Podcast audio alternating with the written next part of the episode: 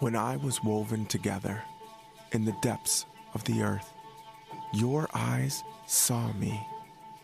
All the days ordained for me were written in your book before one of them came to be. You have searched me, Lord, and you know me. You know when I sit and when I rise. You perceive my thoughts from afar. You hem me in behind and before, and you lay your hand upon me. Such knowledge is too wonderful for me, too lofty for me to attain. Where can I go from your spirit? Where can I flee from your presence? If I go up to the heavens, you are there.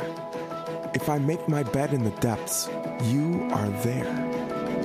If I rise on the wings of dawn, if I settle on the far side of the sea, even there your hand will guide me. Your right hand will hold me fast. If I say, Surely the darkness will hide me, and the light become night around me. Even then, the night will shine like day, for darkness is as light to you. For you created my inmost being. You knit me together in my mother's womb. Search me, God, and know my heart, and lead me in the way everlasting. I praise you. For I am fearfully and wonderfully made.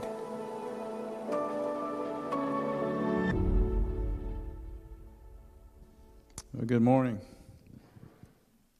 It's kind of a scary thought to know that God knows everything about us more so than us. He knows every thought we have, He knows every fiber of our being. So it's kind of scary a little bit, isn't it?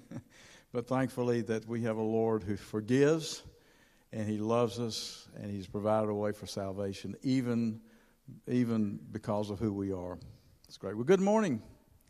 We're a little bit down today in attendance, but I'm glad to see everybody. Um, we we planned uh, every, uh, the Family Matters planned a field day, so it's all their fault. That's the reason why it was raining outside. And uh, but uh, oh, don't worry about it. We're going to be having it in the fellowship hall afterwards.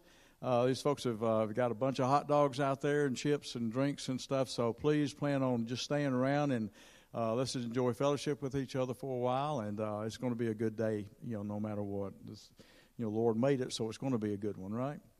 Um, so uh, yeah, so just remember that we're going to be uh, uh, having in the field day instead of here, uh, instead of out there, it's going to be uh, inside. So remember, there is uh, you know a hot dog lunch It's going to be free. and um, I was going to ask, I was going to ask who washed their car. Um, because that's probably the reason why it rained the way it did. Uh, who washed the car yesterday, huh? Uh, it's all your fault. Yeah, that's right. They did it. That's, that's, so anyway, uh, just going back to the Psalm 139. What a wonderful psalm that is. Uh, like I said, it's it's it's a wonderful thing to know that we have a God who knows us so well. Uh, I guess you know our God, of course, is the living God, but other religions have whatever their God is. You know who could care less really they're just their god and they're not they don't know them or anything they're just they're just their piece of wood or whatever they, they have or their or their ideology or whatever it is that they worship but we have a living god that loves us who knows us uh, and uh, we just we just want to thank him uh, as a matter of fact in psalm 139 23 and 24 you know, the, the, the psalmist or David, you know, said, he asked, asked, asked the Lord, Search me, O God, and know my heart. Try me and know my thoughts. Is that something we wake up every morning asking God to do? um, and see if there be any wicked way in me and lead me in the way everlasting. So that's who, that's, that's who God is. and we can come to Him. And um, thankfully, there's also a verse of Scripture way over there in the New Testament that says that if we confess our sins, He is faithful and just to forgive us of our sins. And so we, we just have a wonderful God to serve. And it said uh, right off the bat, it said, Praise the Lord, praise the Lord, for we are fearfully and wonderfully made. And uh, so that's what we want to do today is, is just give him all the praises today. We're going to start off today because we have a God who not only loves us, but who he gives himself, sacrifices himself for us by dying on the cross for each and every one of us. And uh, so we thank, for, thank him for that. And we're going to begin that. Linda's going to have a prelude this, this morning, and you're going to recognize it. Uh, two beautiful hymns. And so let's just uh, ready our hearts for worship right now as Linda plays.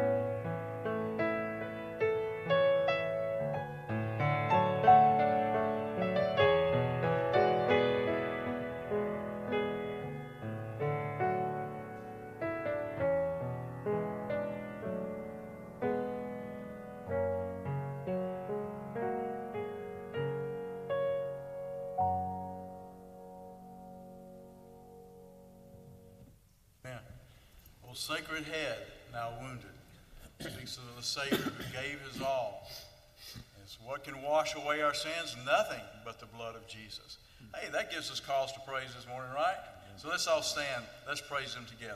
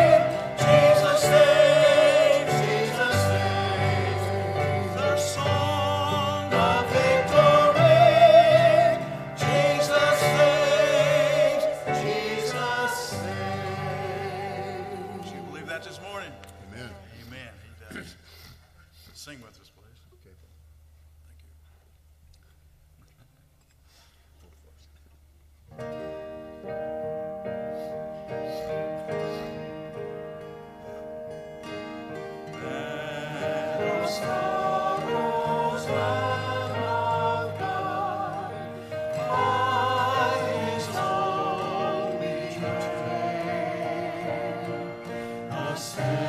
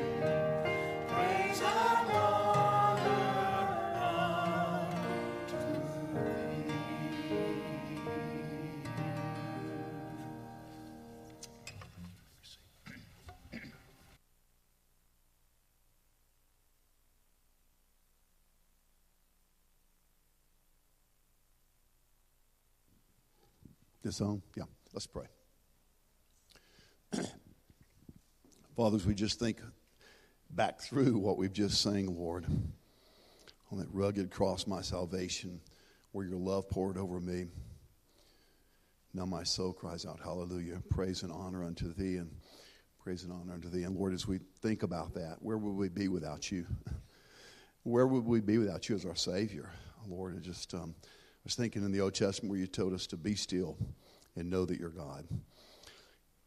Lord, I pray right now we just still our hearts and we just think about who we were and where you've brought us to. Lord, we've not arrived.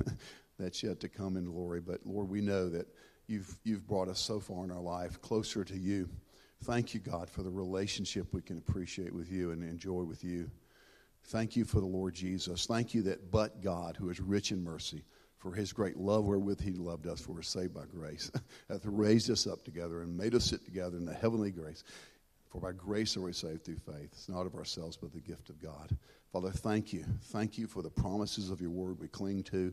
Thank you for the salvation that you've brought to us through the Lord Jesus at Calvary and the great price paid for our sin. If it was just David, if it was just any one of us, you would have come and died that death on Calvary.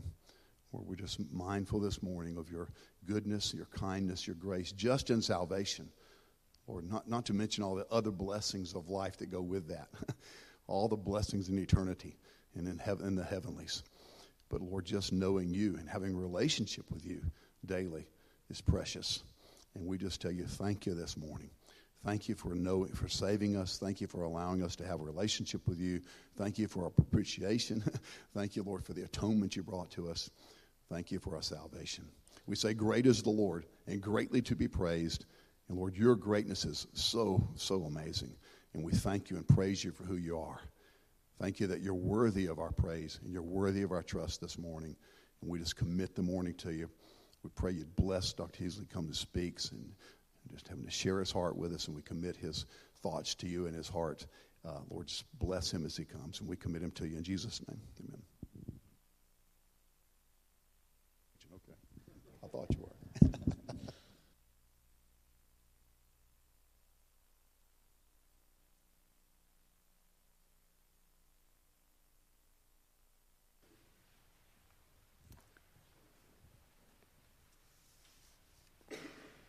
I was amused a little over a week ago when Shauna called me and said Thad wanted me to preach this morning.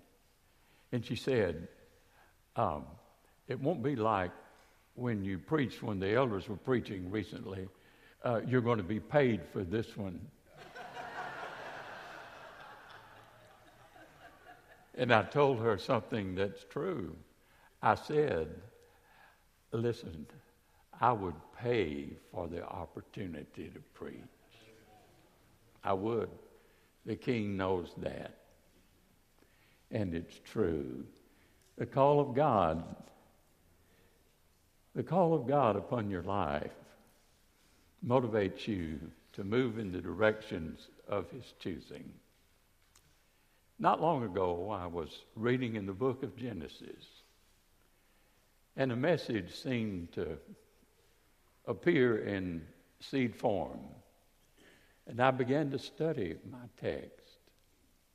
And lo and behold, I was asked to preach. And I began to work on a message and trust the Lord to give me some things to say for the service today. I would like you to turn in your Bibles to our passage today. And as noted in your handouts today, the message text is from Genesis chapter 45. And I'm sure in this congregation, I have a house full of people that knows where Genesis is. Not like my son in um, one of his uh, classes, a class in philosophy at UAB professor was talking about religion, and uh, he was saying something about the golden rule. And uh, afterwards, he didn't know where it came from. And afterwards, my son stepped up and uh, made reference to it. And the professor said, Well, is that in the Old Testament or the New Testament? When he indicated Jesus' teaching out of Matthew. Old Testament or New Testament? Sometimes they're blind leading the blind, you see, in our universities. And we should pray for our children as they attend them and get their educations. Will you follow along as I read from Genesis chapter 45, verses 1 through 13? Then Joseph could not control himself before all those who stood by him. And he cried, Have everyone to go out from me. So there was no man with him when Joseph made himself known to his brethren. And he wept so loudly that the Egyptians heard it, and the household of Pharaoh heard of it.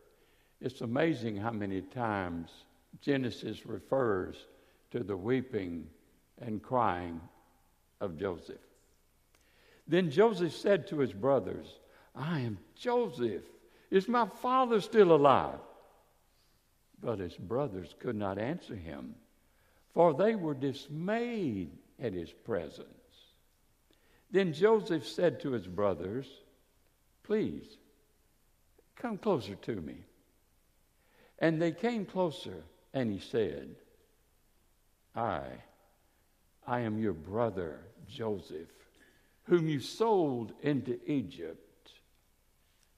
Now do not be grieved or angry with yourselves because you sold me here, for God sent me here before you to preserve life.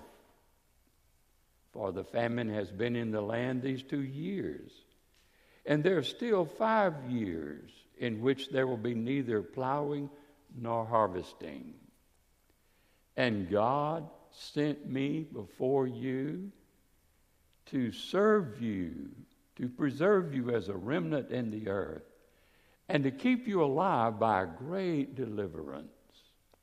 Now, therefore, it was not you who sent me here, but God.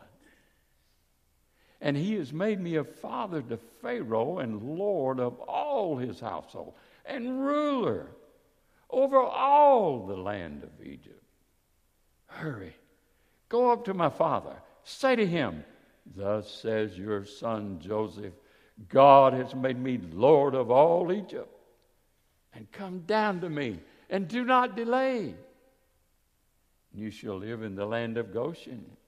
You shall be near me, you and your children, and your children's children, and your flocks, and your herds and all that you have.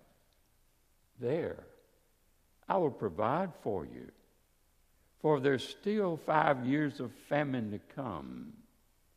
Lest you and your household and all that you have be impoverished.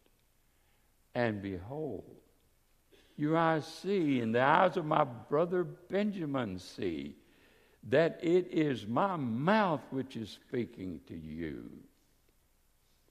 Now, you must tell my father of all my splendor in Egypt and all that you have seen. And you must hurry and bring my father down here. The words of an old hymn have been in my mind lately. The lyric goes like this Brethren, we have met to worship and to adore the Lord our God. Will you pray and holy manna will be showered all around? Once more, let's look to the King in our prayer today. Father, we do bow to worship and to praise our Lord and our God. And we remember, Lord, the lines that go. Will you pray and holy manna will be showered all around? May it be so in the measure you decree. For we humbly pray in Jesus' name with thanksgiving.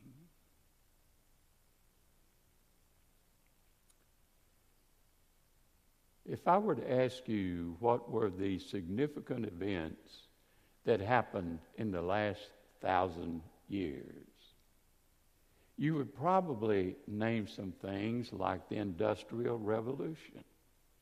You might mention the theses of Martin Luther as he nailed them to that door in Wittenberg that set in motion the great Reformation and the rise of Protestantism in history. You might say something about transportation. We've risen from camels to cars, and we've gone from chariots and wagons to trucks.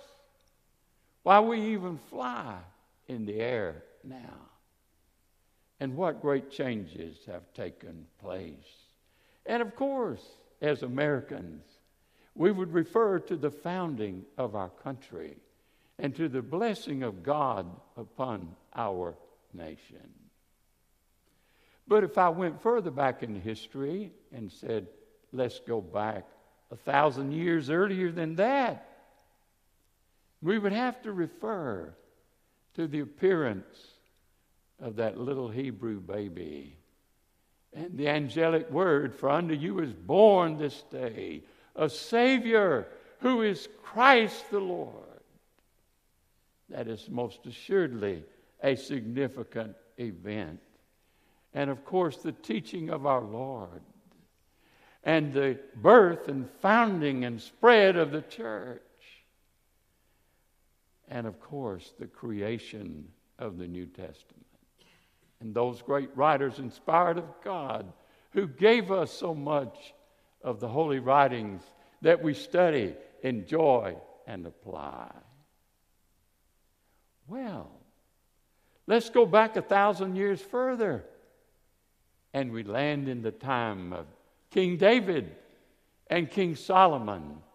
David, the warrior king who slew the giant and who gave us the beautiful Psalms and who led his nation.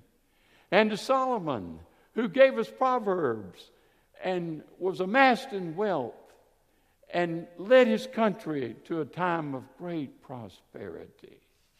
And of course, the Proverbs and Ecclesiastes and the coming of the prophets Samuel, Isaiah, Jeremiah, Ezekiel, Daniel, and on and on we could go. What significant things happened. We have to mention the defeat of Israel by Assyria and the defeat of Judah by the Babylonians. But let me take you back a thousand years before that to some 2000 BC. And God called a man named Abram, whose name would be changed to Abraham, father of many nations. And to him born Isaac, and to Isaac born Jacob, and to Jacob 12 sons that became the fathers of their tribes. And one of those sons named Joseph. I want to do a biographical overview of Joseph. He teaches us so much. I'm persuaded that Joseph is an Old Testament model of what we read in the New Testament that all things work together for good to them that love the Lord.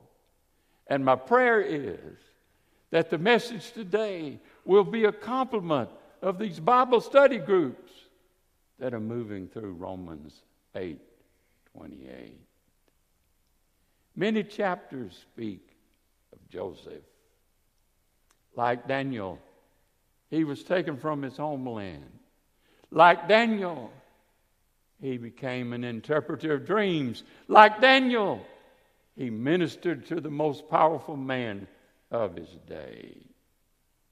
Yes, Joseph models Romans 8:28. Now I want to review him in four categories. I want you to look with me first of all at Joseph in his homeland. And secondly, I will want you to see him in the home of Potiphar. And thirdly, I will want you to see him in prison. And finally, we will look at him in the very palace of the most powerful man of his day, the Pharaoh of Egypt. Now let's look at what we read in Genesis 37 2. We see, first of all, that Joseph was a very sensitive son, even in his teen years. He had a sensitivity to right and wrong that he doubtless learned in his home. When his father sent him out on a mission to check on the sons, the other sons, he brought back an evil report. He was no tattletale. He was a faithful, observing son to his father, and he already knew what right and wrong were. And he reported he taught and learned right and wrong activity. Yes, he was a very sensitive son. But also, there's another thing true about him, and we read of it in Genesis 37 3. He was a favored son. How so? Well, his father showed favoritism to him. Now, favoritism of that variety could wreck the lives of any number of people. A favored child, a favored son, can grow up to think that he or she is the center of attention and look for people to praise and adore them. Fortunately, he did not fall prey to that, even though he was a favorite son. He got a brand new sport coat. That's modern day terms for a nice cloak that he got. A nice sport coat. But the brothers looked on and said, Hey, where's my sport coat? How come daddy's showing favoritism to our brother? And they got so angry about it and so resentful about it that they couldn't speak well to him. It shows us that he was a hated brother, and they couldn't even speak a kind word. Now, it's unwise for a family to show favoritism. I'm the father of five children, one in heaven, and also helped to raise an older granddaughter. She was a sweetheart and is one today. But uh, in all of my efforts as a parent and a grandparent, I've tried very hard never to show favoritism. It's wrong, and it ought not to happen. And it led to a hatred that gives a devil additional fodder to work with. I'll never forget, I was working in a department store several years ago. And I waited on a lady, and uh, we were chatting, and the word church arose in her conversation. I said, Well, uh, where do you go to church? And she named her church.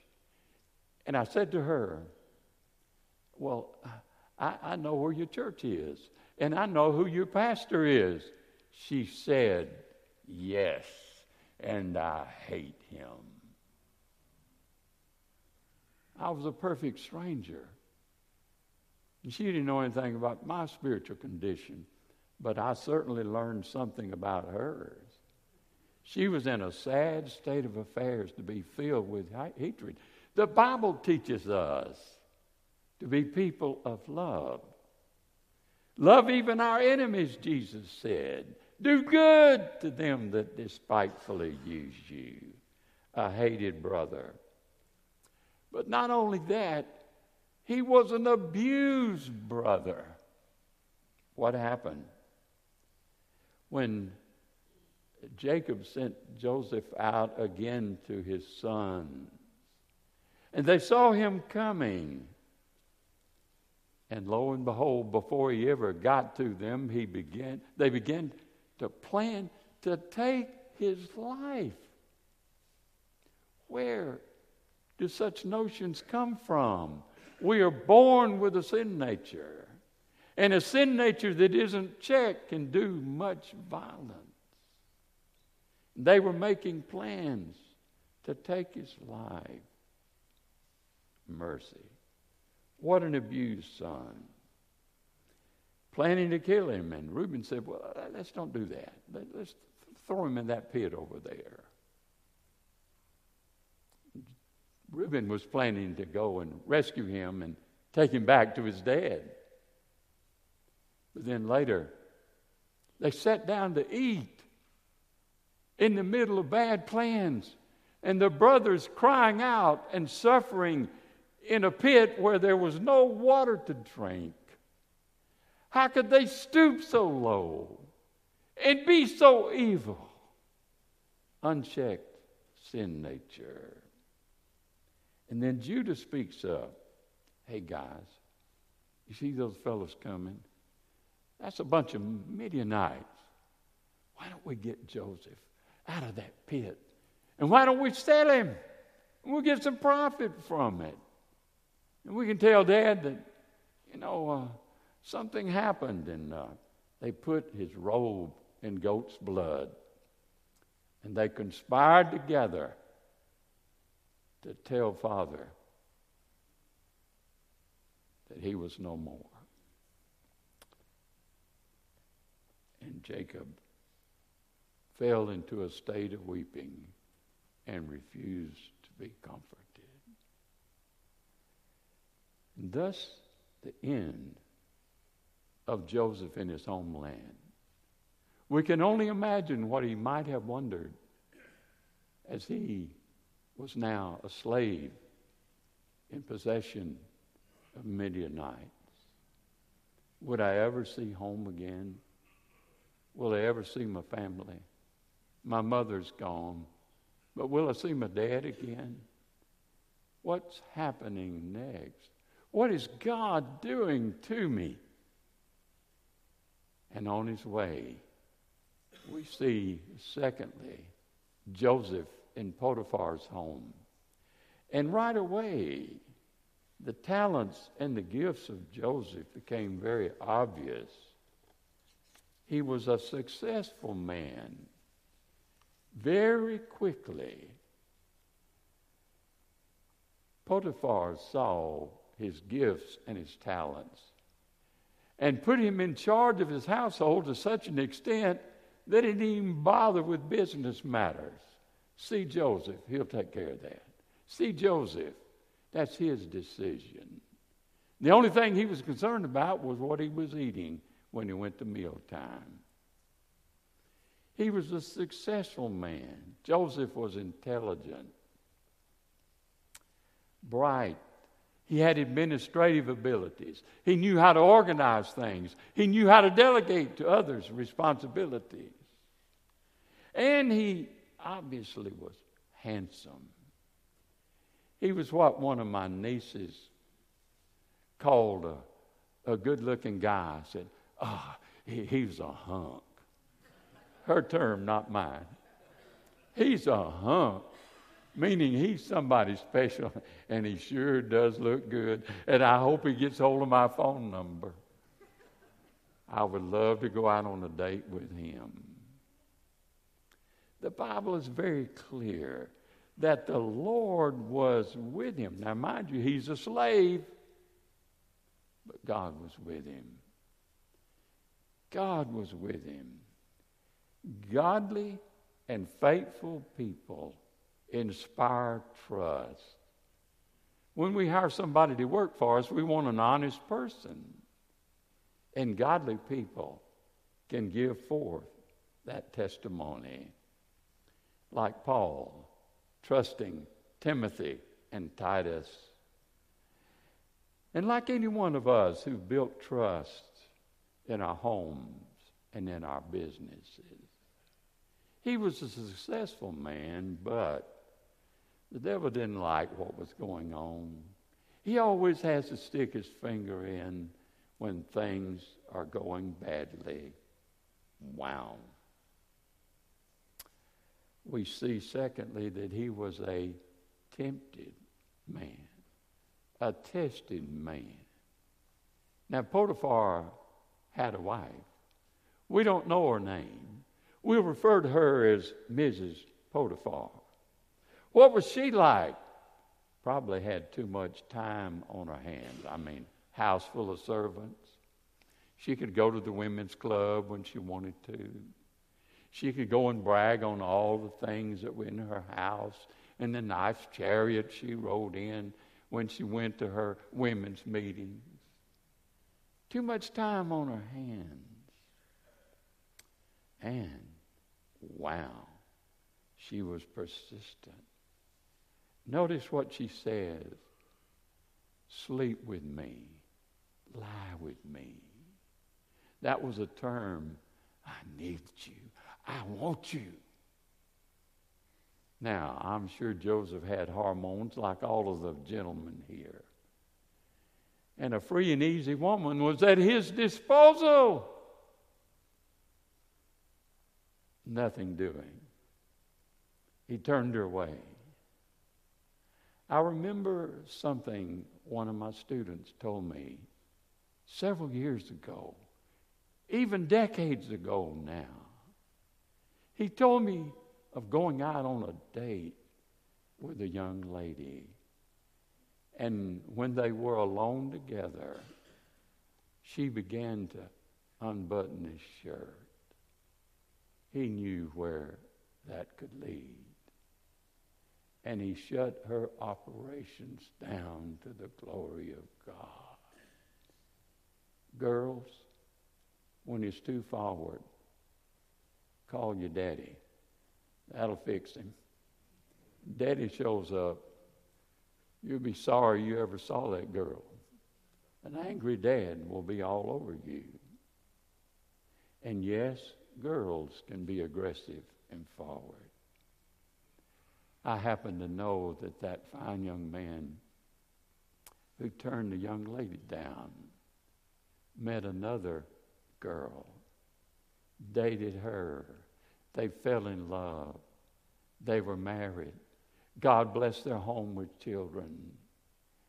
And he's been active in service for the Lord all these years, and even today, he's active in a good gospel preaching church. Amen. Amen. Where is the grace for behaving properly and appropriately? But Mrs. Potiphar did not give up easily. Time and time again she tried. And ah, here's my opportunity. Nobody else is in the house. And there's that hunk and oh my goodness, she so desperately wanted him in her life that she grabbed hold of his garment and he ran, leaving the garment. What did Paul say? Flee! Flee, youthful lust. That's good for us older people as well. Flee, run from it, and give it no quarter. And so he becomes a not only a tempted man, but a charged man. And the hussy stepped up. Look at this Hebrew you brought in here. Here's his garment. He tried to mistreat me, and he ran out. And what are you going to do about it? That was her mindset. it was some kind of a kangaroo court. Besides, what Egyptian court would believe the word of a slave over a prominent woman in the country? No one. No one. Is Romans 8:28 really true? Can it be depended on in the deepest of adversity? Wow. Did you ever hear about Richard Wurmbrand? He was in Romania, and communist authorities put that pastor in jail for years. And during that time was born the seed thoughts of the voice of the martyrs, a great ministry to suffering saints worldwide and their families. God can even have purpose in a prison. Now, I've preached in enough prisons and jails, and I've visited enough of them to know that being in prison ain't no fun.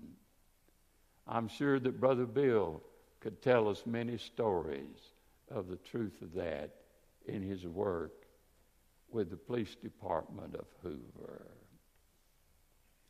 Yes, we're going to see that Joseph is an Old Testament model of Romans 8 28. Well, what's the next place? Mm, is in Potiphar's home. But now we look next at Joseph in prison. And this would be no fun, to be sure. And where he was favored. Just like he was favored in the home of Potiphar. He's favored in the prison. But the Lord was with him and extended kindness. You see, God, God can bless and carry out his purposes in his servants even when they're in a jail. If you've read many missionary biographies in the history of missions, you know that many, many a saint has gone to prison and even been killed for his faith.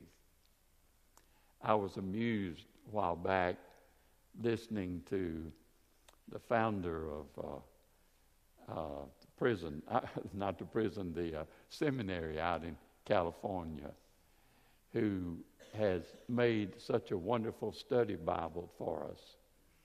And he said when Paul went into a town, he didn't check out the motels, he checked out the prisons, the jails, because he spent so much time in them, was the line of John MacArthur.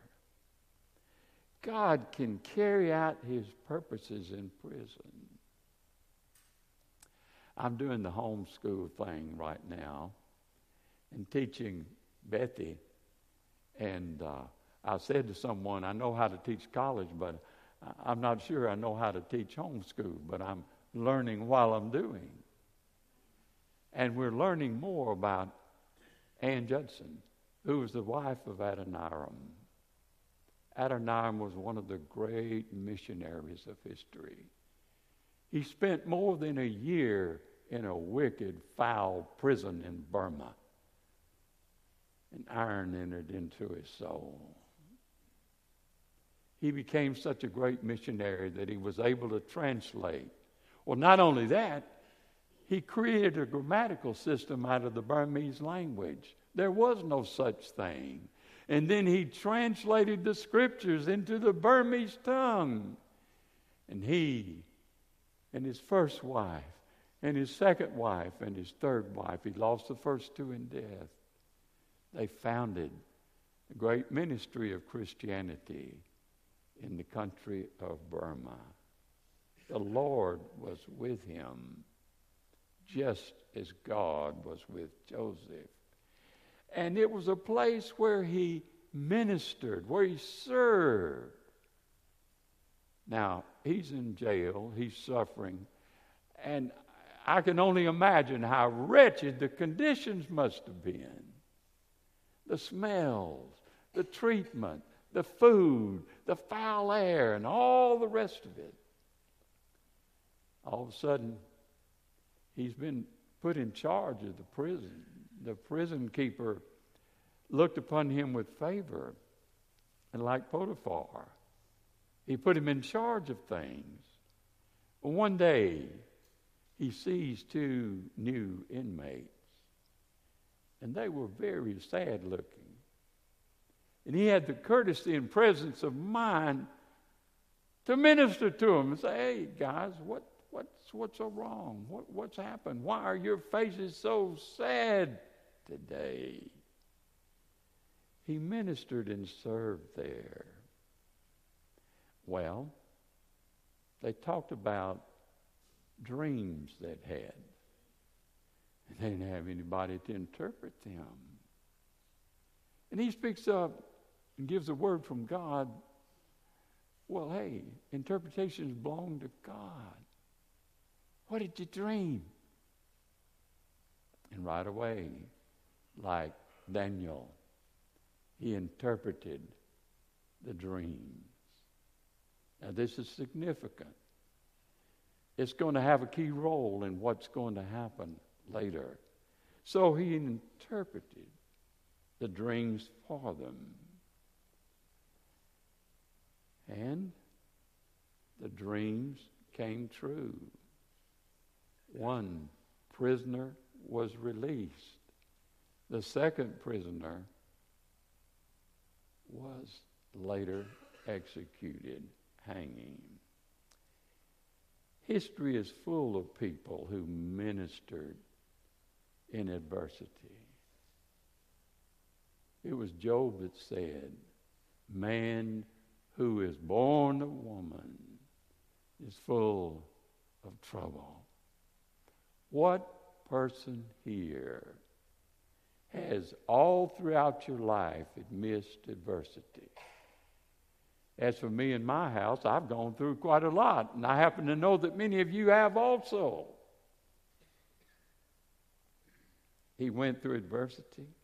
And he said, Whenever things go good with you, remember me. I was put in this prison unjustly. Speak up to Pharaoh for me. Wow, my goodness. We're going to see that uh, this is significant. But in the meantime, his service was forgotten. In contrast, let's think of Joni Eareckson Tada. She's been paralyzed for decades.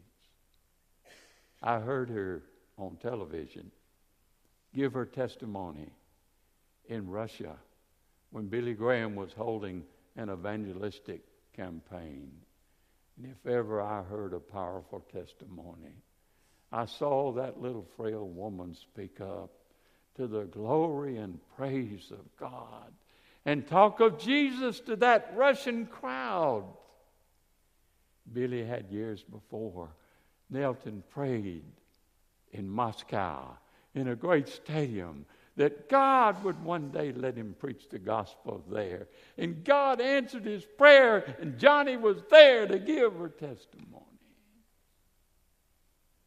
Martin Luther was confined to an upper room holding place where he had to stay several months. And during that time, he translated the scriptures into the German tongue and gave to the Germans a modern translation of the Word of God. What a man. Well, his service was forgotten. And what a time to plunge into despair. Well, here he is in the prison, still there. He's asked to be remembered, service forgotten, discouragement, no record of discouragement. There's an old fable about the devil putting on a sale. It was going to be international, and he was going to make and give a fresh reminder to all his demon helpers of the things they could use in their work. And they gathered for the occasion. And what happened? And what was out there at bargain prices? The demons were looking for things that would work in their nefarious work. What was there?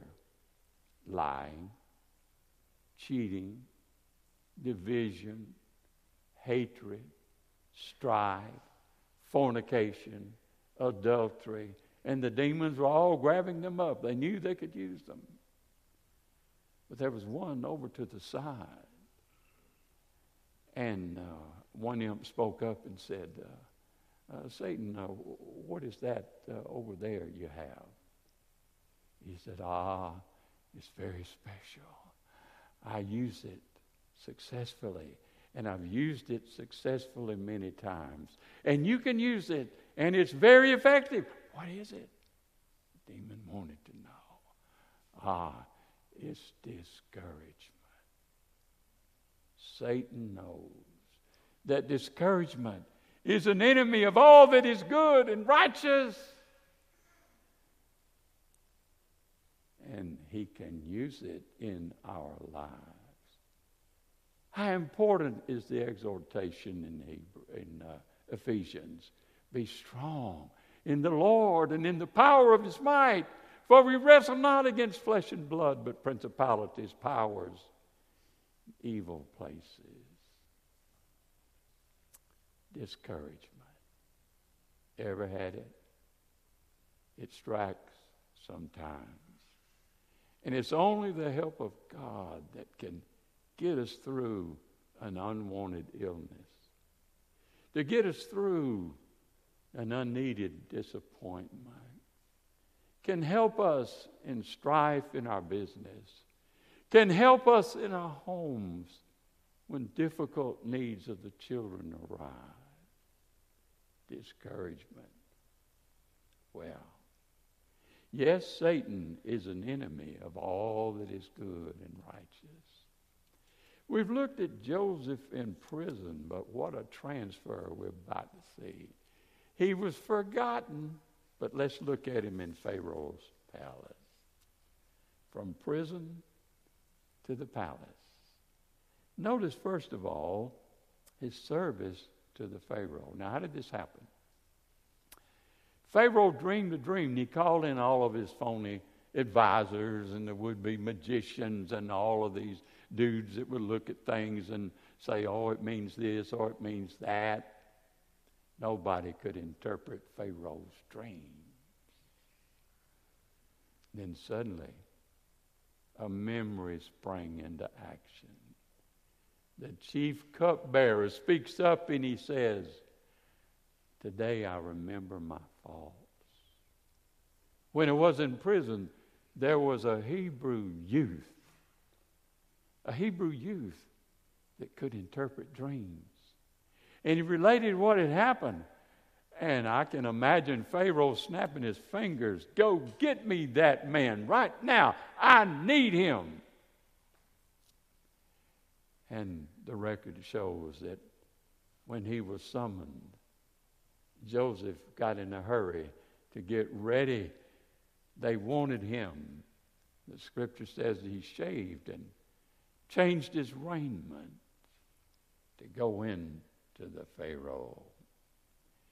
And we read, and Joseph said to Pharaoh, Pharaoh's dreams are one and the same. And I love his emphasis on God. Don't you love it? His emphasis is on God. God has showed you what he is about to do. Pharaoh was sound surrounded by all kinds of idolatry and would be gods and so on. God of the Nile, sacred cow. On and on we could go. But here's a spokesperson for God. And he repeatedly stresses that it is God who is showing you what to do. Notice humility and a stress on God. That's the way a servant of God must be. Humble yourselves in the sight of the Lord. He will lift you up. It's in keeping with Paul's words I'm crucified with Christ. Nevertheless, I live. Yet not I, but Christ lives in me. He placed emphasis where it needed to be. So the Pharaoh hears all of that. And he was like Daniel, just using the gifts the Lord has given him. In the New Testament age, God has distributed gifts to every saint. And you're happier when you know what yours are. And one of mine is I'm supposed to stand up and squawk something from the scripture to people. And you've got your gifts. Joseph was full of talent. And then his assignment from God. You shall be in charge of my house. My people shall be obedient to you. Only regarding the throne will I be greater than you. He was given a special assignment. And he also was given a wife. And he went about his work in his assignment. We may not become prime ministers like Joseph. In fact, we may never have a position of elevation. But wherever God sovereignly places us, we do well to use our gifts and attempt to minister to people and to lift them up. His assignment from Pharaoh, God blessed him. He's very much into the Old Testament version of Romans 8:28. The story winds down with his encounters with his family. And the story is summarized from Genesis 42 and following on up with chapters to come. Now, the first encounter with his brothers, now look, some 20 years had passed. And he sees these men. Now, he's in charge of distributing food to the Egyptians, to other people that came. And up in the land, his homeland, Jacob had said, I've heard that there's food in Egypt. Go down and buy some. So the sons are going along and they show up, and Joseph recognized them. But he did not disclose himself to them. He spoke through an interpreter in his dealings with them. And he was forthright, even harsh in his speaking. And how long can a conscience abide in evil? For 20 years, these brothers had been living a lie and not telling their father what truly had happened. They had consciences seared with a hot iron. And the adversity made them think, hey, God is dealing with us. We didn't listen when our brother was crying out. And this misfortune has fallen upon us. Their consciences came to life in the middle of adversity. And they spoke up. But Joseph sent them home, and they would come a second time. And he told them, You won't see me unless you bring my youngest brother, Benjamin. You remember the story that Rachel died in giving birth to Benjamin. And Joseph was without his mother and his father, and away from his homeland for all those years. he said, You won't see me unless you bring that brother. And when the brothers insisted on taking their youngest brother down for a second visit, Jacob was reluctant. But they insisted he's got to go. And sure enough, he comes down for the second encounter. And Joseph decides to invite them to his home for a meal. And they're there and enjoying themselves. And he speaks up to them and said, Is this your youngest brother of whom you spoke? He was so overcome with emotion, he had to leave the room. And he went to a private place where he could weep and wash his face. Finally, he came back. And they're having a good dinner and having a great time, and they're chatting. And then Joseph makes himself known to them. And he weeps and he cries out. He cried so loudly that the Pharaoh's household heard him. And my. And he says in our text, when he directs them to go back home, you must tell my father of all my splendor, all my glory in Egypt. Hurry and bring daddy here. And the Pharaoh sent wagons to bring back all the family with their possessions. And they came back for their third visit. And Joseph was able to see his father after all of those years. A 20 year. Yes, he had splendor, he had glory in Egypt. I want you to turn in your Bibles to 1 Peter chapter 5 and let me read a verse from that portion of Scripture for you. 1 Peter chapter 5, there's a significant passage of Scripture that can speak to our hearts today. We see it in 1 Peter chapter 5. Look at verse 4 with me. This is something he said to the elders. And when the chief shepherd appears, you will receive the unfading crown of splendor glory. You'll receive it, he said. And look at verse 10. And after you have suffered a while, a little while, our suffering may seem like a lifetime, but he says it's a little while. The God of all grace who called you to his eternal glory, splendor in Christ will himself perfect, confirm, strengthen, and establish you. Joseph is an Old Testament model of Romans 8:28. Let that be a compliment to us in our studies in the present. And if you aren't in one of those classes, sign up it'll be a blessing to you.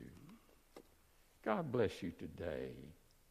And God bless our brother who comes to conclude our service this morning.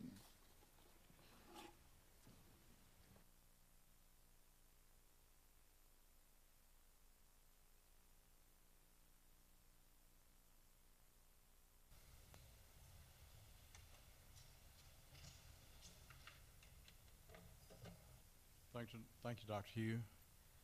Always enjoy that, and it is such a compliment to the, the studies that are going on uh, with uh, Romans eight twenty eight. I hope you're hope you're part of it. Um, if not, I guess, I guess you could always plug one in. I mean, we have some room at our house if you want to plug plug in. You would love to have you. It's a great great study, and uh, but thank you. That really that uh, really spoke to our hearts. I think just went along everything we, we're doing. Uh, I, want, I want to teach you a new song tonight or today, uh, so I'll let you just remain seated. But I want you to look at the words of this, and it's called "Come Behold the Wondrous Mystery," and um, just sing along with us. You'll you'll kind of pick it up, maybe some of you know it, but uh, uh, I think it'll be one that you want to sing in the future. Let's sing together.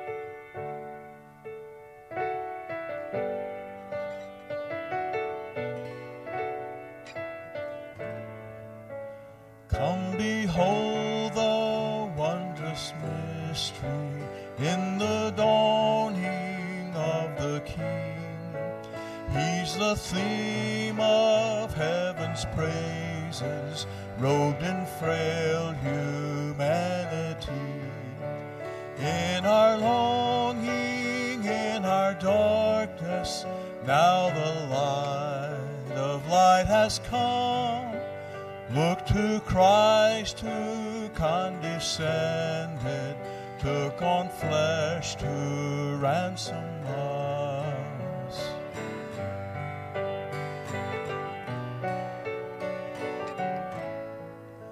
Come behold the wondrous mystery, He the perfect Son of Man.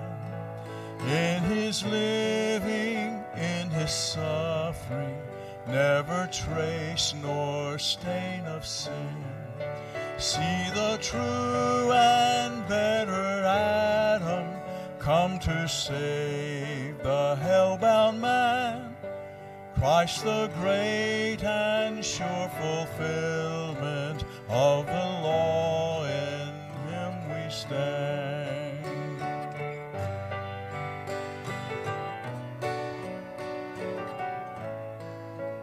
Come behold the wondrous mystery, Christ the Lord upon the tree. In the stead of ruined sinners hangs the Lamb in victory. See the price of our redemption. See the Father's plan unfold, bringing many sons to glory, grace unmeasured, love untold.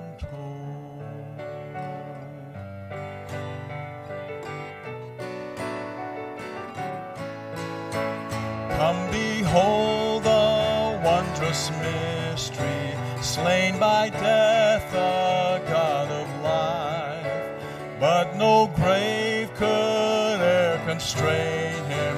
Praise the Lord, he is alive. What foretaste of deliverance, how unwavering our hope.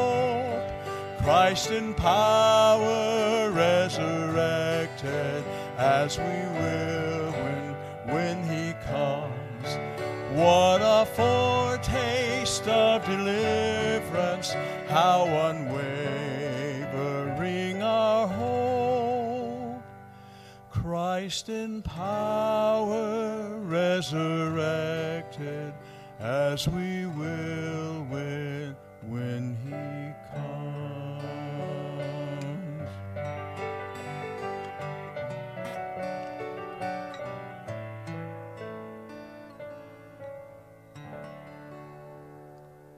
Come behold the wondrous mystery. It's good to see everybody in the house of the Lord today. Uh, we need to remember to continue to pray for Thad, our pastor. If you're here visiting with us, that's the reason why he's not here, but he just had surgery uh, on his uh, carotid arteries and things, and so he's just slowly getting better, but it's just a slow go. Uh, he was hoping to be back today, but uh, that that just wasn't to be. So it'll probably be about the 17th. So just pray that maybe that that will help. Uh, that will happen. Just pray for him as he gathers his, his strength together. Uh, thank you again, uh, Dr. Hugh, for for being with us today and giving the word. And uh, I think George is going to be pre- preaching next Sunday, so be praying for him. And um, also remember the um, um, the the field day is now going to be floor day in the fellowship hall. So y'all plan. If you haven't planned on staying, please do that. It's a good good opportunity to sit